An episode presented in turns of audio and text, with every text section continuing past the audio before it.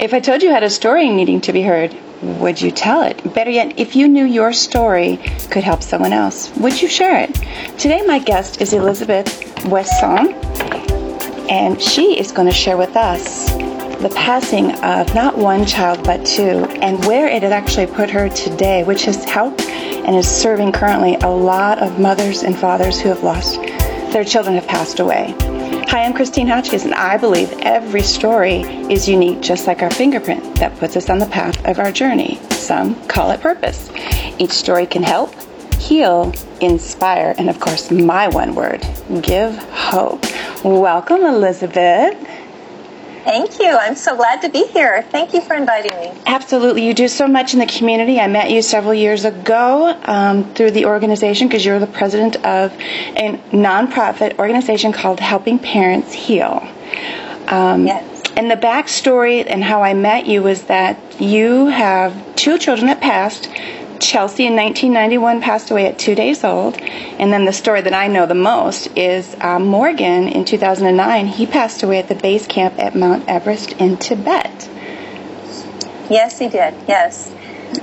So, and so I, I actually, um, when Chelsea passed, it was in France, and she was two days old. Um, and at that time, it allowed me to have one foot here and one foot on the other side.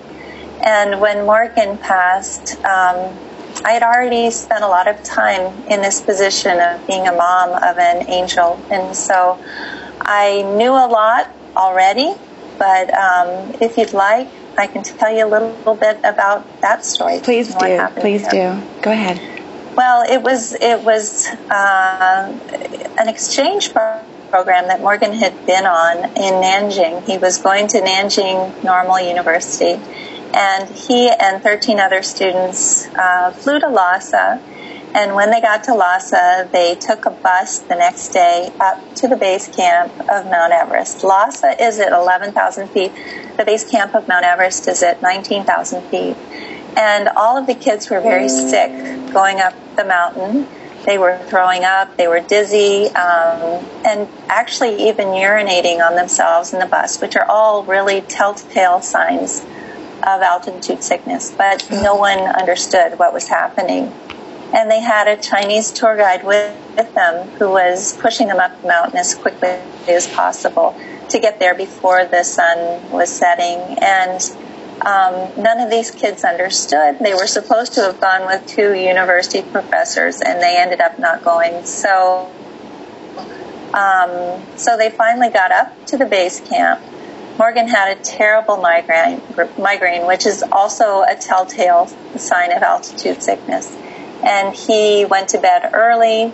Um, he was tossing and turning during the night, and he was waking up and wandering around the yurt, which is a big tent where all the kids were sleeping, calling people by the wrong name.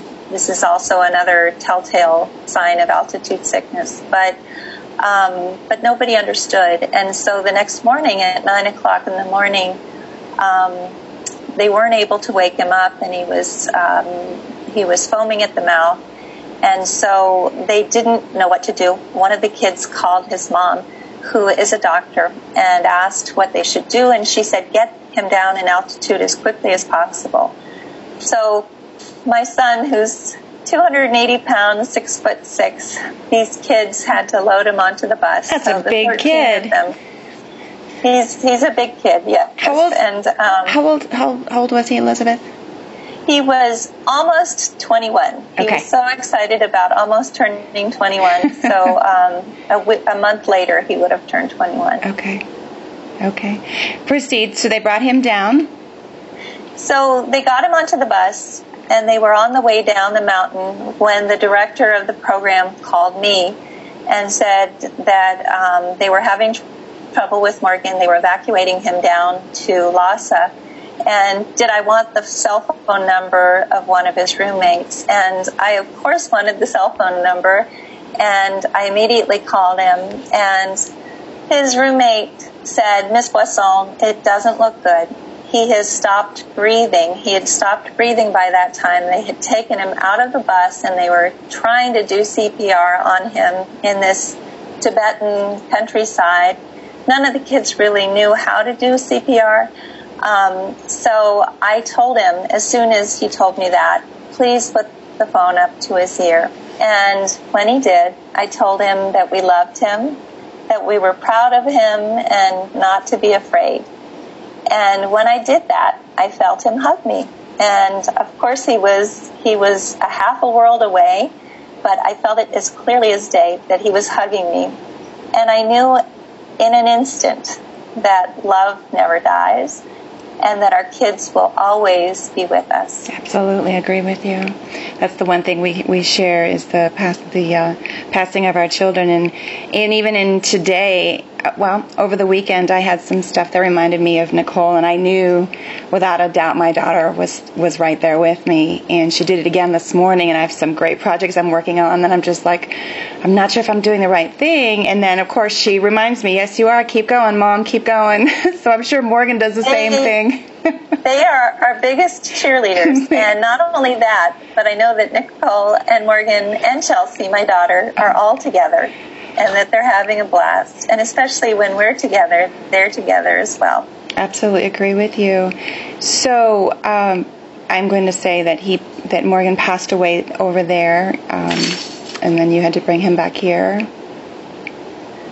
Yes, and actually it's kind of complicated. So my husband. Um, had to get a Tibetan visa, even though he ha- already had a Chinese visa, um, which takes time. So his two roommates, Morgan's two roommates, stayed in Tibet with Morgan in Lhasa until my husband was able to get there four days later. Oh, wow. And that was that was truly difficult because they were suffering from altitude as altitude sickness as well, but.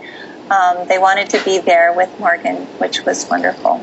So, Remind me again, was this a program that was through the schools here in the U.S. that he was able to have that opportunity? Yeah, it was through the University of Arizona, and um, they had a, an exchange program that Morgan had been on um, two years before when he was a sophomore in college. He had gone, he loved it there. He fell in love with China, oh. and he oh. wanted to go back.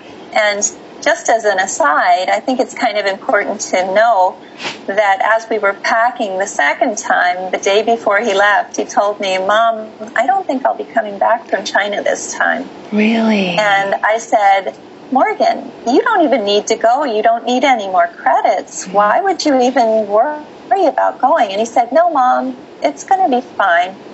But I've heard through Helping Parents Heal, through our organization, that it's very frequent that kids know when their time is going to be coming. And so that gave me peace after to know that he already knew this and that it was something that I couldn't have done anything to stop because it was already in motion. You know, I want to mention, because that's the first time I've actually heard you say that in the years that I've known you.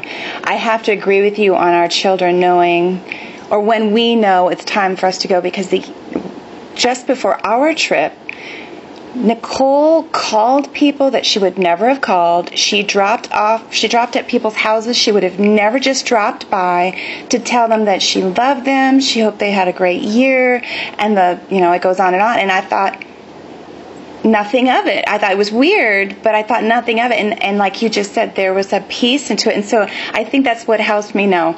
I know that's what helps me is she didn't know it, but our higher power knew that it was their time and that there was that closure, however we want to call it, closure or a peace that everyone would have with the last time that they saw Morgan or Nicole or anyone else whose uh, loved one has passed away. And, and it does feel really good too.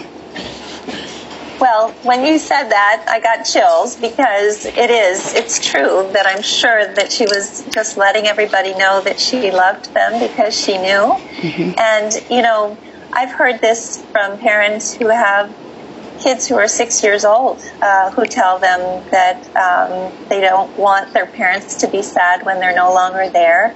And it's, it's fascinating to me because it allows all of us to heal. It, it allows us to know that this is the way that things are supposed to be and that we couldn't have done anything. So no matter uh, if you had gotten in that truck or not, it would have still happened. As a matter of fact, I've heard through a medium since that uh, Morgan told us almost immediately when we went to see somebody two days later. Um, he said through her that if it hadn't happened at the base camp of Mount Everest, it would have happened on the I 10 coming back from Tucson. Um, so he, I know he was trying to tell me, please don't worry about this. This was all part of a bigger plan, which I truly believe. I am a firm believer of that too. Um, I mean, you can't explain it. You just kind of, and it's hard when you first um, have the passing of a loved one because we want to know the answers. We want to be prepared. And after the fact, like we've both shared, they were given to us. We just didn't see them that way, which makes it easier and, and more peaceful within our hearts and how we live our lives. And, and I'm sure you've heard the same thing as I've always heard. I don't know how you do it. How, how I couldn't do it if I lost my child. Well, it is our life. It is something you learn to do. It does take time, but through your organization and what I do, whether it's here on Stories of Hope or through my nonprofit, I know I'm paying it forward by helping someone else that was, it's going to happen. You know, uh, there are two things that I say to everyone: no one is exempt from blessings, and no one's exempt from from from pain. And it's a matter of what we do with both of them, right? Um, exactly, and I think that you you understand that by helping others, we're helping ourselves. Absolutely. And so, being able to reach a hand back and find someone and pull them forward allows us to heal as well, and that's exactly what you're doing.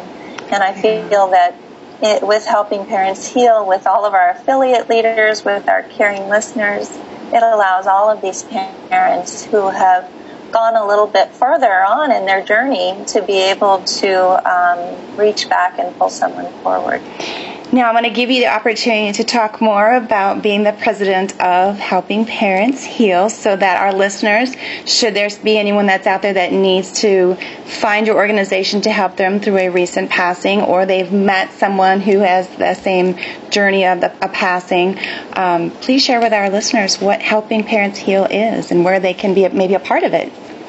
I would love to. Um, I certainly never want anybody to be a part of our group because that's definitely one of the hardest things that you can ever go through in your life. But at the same time, um, our group is different from other bereavement groups because of the fact that we truly believe that it's possible to heal from the passing of a child.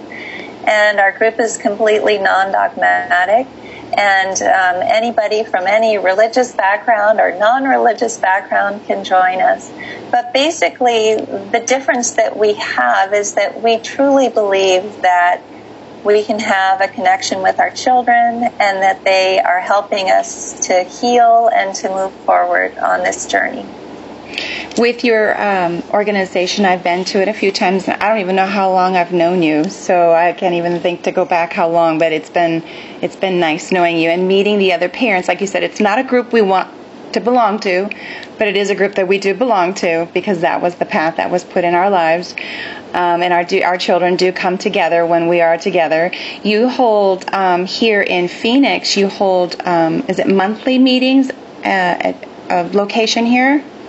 Yes, we have meetings in Phoenix, but we have about five groups now. We have one in Scottsdale, one in Cave Creek, one in Peoria. Um, I also hold yoga for healing grief once a week. Um, and right now, um, we've been sus- we've suspended all of the in-person meetings, and we're doing everything by Zoom. Okay. And it's that way throughout the country as well, because and throughout the world we have groups here in the States, and then we have groups in Canada, in the UK, wow. in India, and in Australia and New Zealand. So all of those are being done by Zoom now just because of everything that's happening, unfortunately. So, um, at these meetings, what takes place so that if anyone really wants to be interested and don't have to like do a little research, you can give us some information that right now? Yes, that would be wonderful. I, the, the meetings are basically either we have speakers. Right now, we have a lot of different wonderful speakers who are speaking almost every night on helping parents heal on the main group. Or we have uh, affiliate group meetings where people meet on Zoom and they talk to each other about their kids. And our meetings are a little different from a lot of other bereavement groups because we don't focus on the way that our kids left this world. We focus on the way that they lived and, and their personalities and what they like to do, but more importantly, the different signs that they're sending us now. And so our group talks about the cardinal that flew through our yard as we're talking about our child, or the hummingbird, or the license plate that says something significant with exactly the same numbers as the birthday of our child. Or um, there, there are so many different ways that our kids communicate with us. Or, for instance, electricity in the house, lights turning on and off, or things happening with the water circulation in the house as well. And all of these things are um, are a lot of fun to track. And so at the meetings, we talk about these signs and synchronicities that we call them. I just got butterflies in my stomach when you talk about all these different signs because truly we have our down days like anybody else does. And just to have that sign or look for those signs or listen to those little whispers, I call them, um, it makes it it makes it a little bit easier for whatever is going on in our life at that moment. Would you agree? Oh, definitely. And another thing that we always do in our meetings, and I'm sure that you, have come to some of these meetings, is um, have really um, really wonderful evidential mediums who come to do gallery readings for parents. And I never even knew what a medium was before Morgan passed. I had no idea. I had no interest in it whatsoever. I wasn't, that wasn't something that even was on my radar. But now, being able to hear these messages from all of these kids during the meetings is just amazing. So, um, we do that as well during our meetings. And it sounds a little strange, probably, for people who have never experienced it.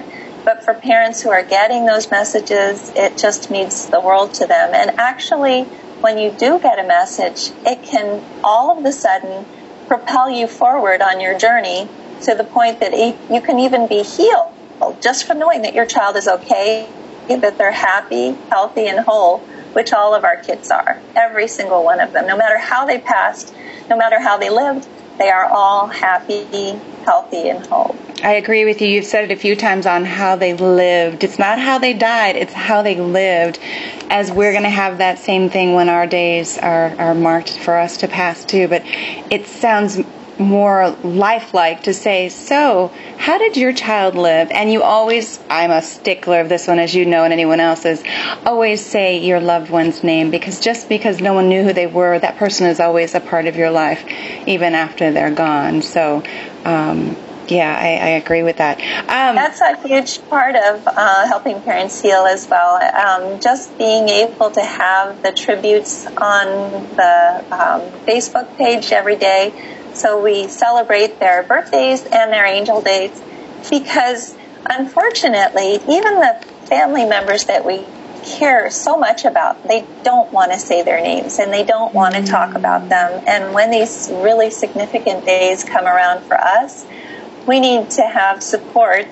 And for me, I feel like the kids really want to be remembered. I feel like this this is something that I do for them even more than for the parents. Just posting about them on those significant days is just a very important thing. So you're right. I agree with you.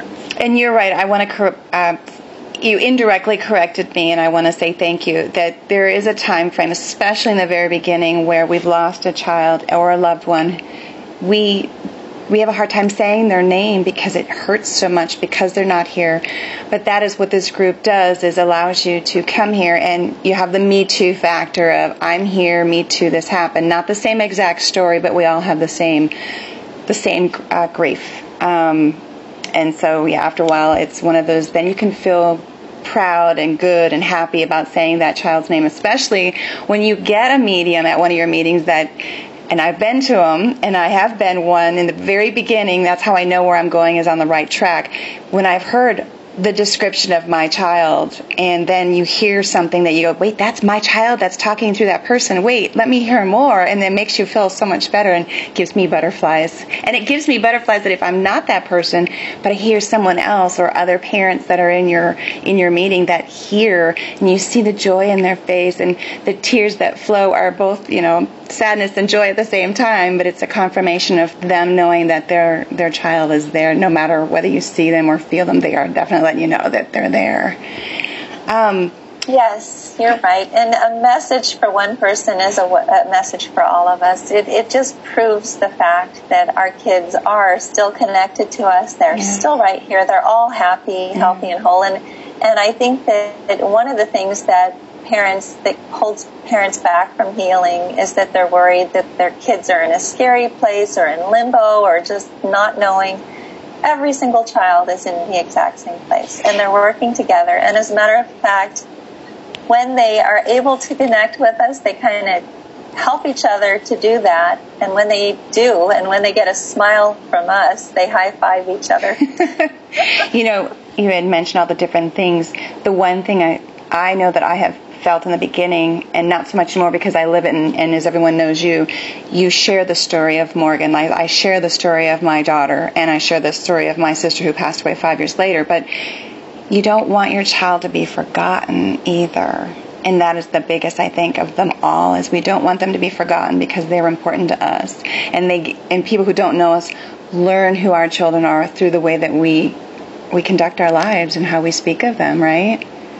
Exactly. And Nicole is so proud of you doing what you're doing. And I, I mean, this is another thing. Um, the kids are like dads in a uh, maternity ward where all the kids have just been born, little babies in their bassinets, and the dads are are pointing through the, the window saying, that's, that's my, my kid. that's my, and they're doing the same thing saying, that's my mom, that's my dad. And they're so proud of us. So, yeah. um, whatever we can do to help others, I think along the way is something that, again, helps us, but it also makes them very proud. I think one of the greatest things about the organization that you have is I've met some wonderful parents who have moved forward with their journey um, to do what they felt will help and serve other people. And we could go on and on about the names of the individuals, but if I start saying them and I forget somebody, I don't want to get in trouble because I forgot somebody. so, in any one of those people that hear this podcast, you know who you are for sure on how I've met you and how you make a difference in our community and how you make a difference with being a part of um, helping parents heal. Um, real quickly, how many members are a part of uh, Helping Parents Heal and how long has it been in existence?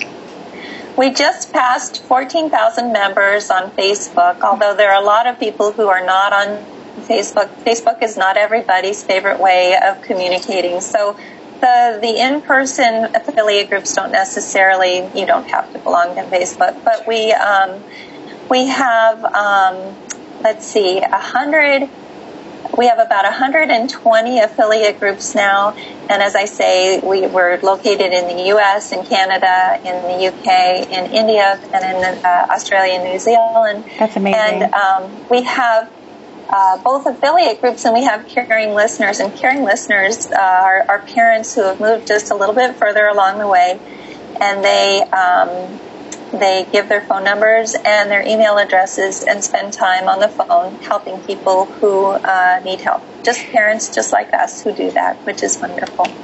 If someone would want to reach out to you, would you be available?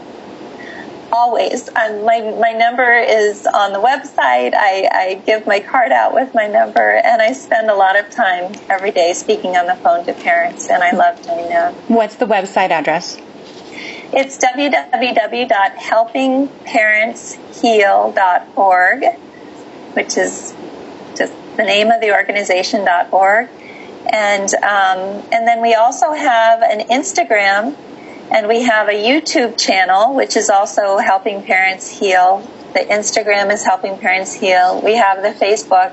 Um, there are many different affiliate groups on the Facebook um, site. So we have the main one, which has all of our speakers listed, and then we have individual affiliate groups throughout the country. How can someone become an affiliate? Oh, good question. Well, you know, it's interesting because some of the other bereavement groups think that you have to wait for 18 months before you are ready to become an affiliate leader. We believe that the most important thing is that you feel that you are on the path to healing and that you can help others uh, heal as well. And so, um, normally, uh, in, in terms of becoming an affiliate leader, we have an, an, incredible affiliate director who's in San Diego, and she does interviews with different parents who are interested in doing so.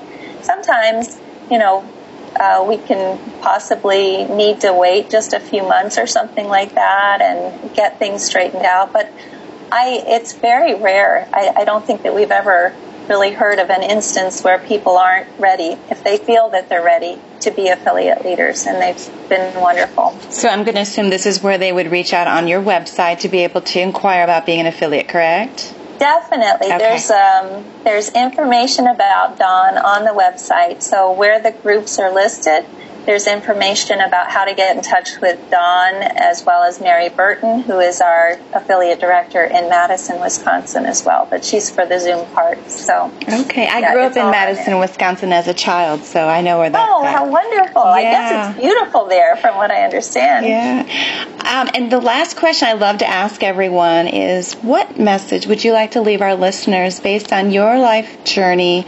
Or just life in general to help anyone get through um, a tough time with the passing of a child?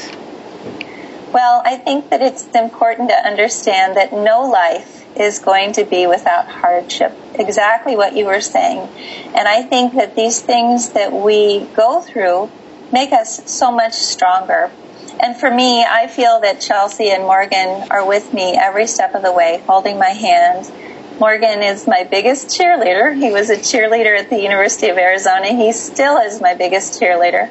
And one of the things that I constantly think about is not only being able to see Morgan and Chelsea when I transition, but being able to see all of these kids and hugging them because I know all of them. Yes. And um, the, the important thing for us to realize is that our kids are home and we're still in school, and we are here to make a difference. I like so whatever we can do while we're here is important for us. I like what you just said. It's every day is a lesson, right? And we're learning yeah. something. There's not one day we're going to know every answer. We even though we keep asking, "Hey, I just want to know." Well, we got to go through the steps. So I, I like that you said. That's pretty powerful. Thank you. Oh gosh, it's actually it was said to me uh-huh. by one of my very close friends' wives in the very start of this journey. He is the co-founder of Helping Parents Heal, Mark Ireland. Ah. And Susie told me our kids are home and we're still in school. And I like saying that whenever we have a meeting because it is something that's so powerful and I know who they are. I don't think I've physically met them, but I do follow them. I do know who they are. So I think they're an incredible couple, like you are, an incredible oh. individual, oh. and so are all the parents that are in this group. And like we said in the beginning, it's not a group we want everyone to, we want people to belong to, but it is one that is there should anyone need your your help or and you know the meet you factor with another parent that come along. Thank you again, Elizabeth. Thank you. I appreciate it so much. This was wonderful. Yes. And it's always wonderful to talk to you, Christine. And it's a blessing to know you as well. Thank you again for being my guest and sharing your story to help, to heal, to inspire, and of course, to give hope. To my listeners, I thank you for listening. Please subscribe so you are notified about the next great story because these just keep getting better and better. And if you'd like to share your story or know someone who wants to share their story or you want to be anonymous, you don't always have to have your name attached to your story, but your story is important. Please email me to the address of Christine with the CH at storiesofhope.com. Stories with a Y. And if you want to be a sponsor, again, email me to the address of Christine at storiesofhope.com. And until next time, everyone, I wish you well and you take care.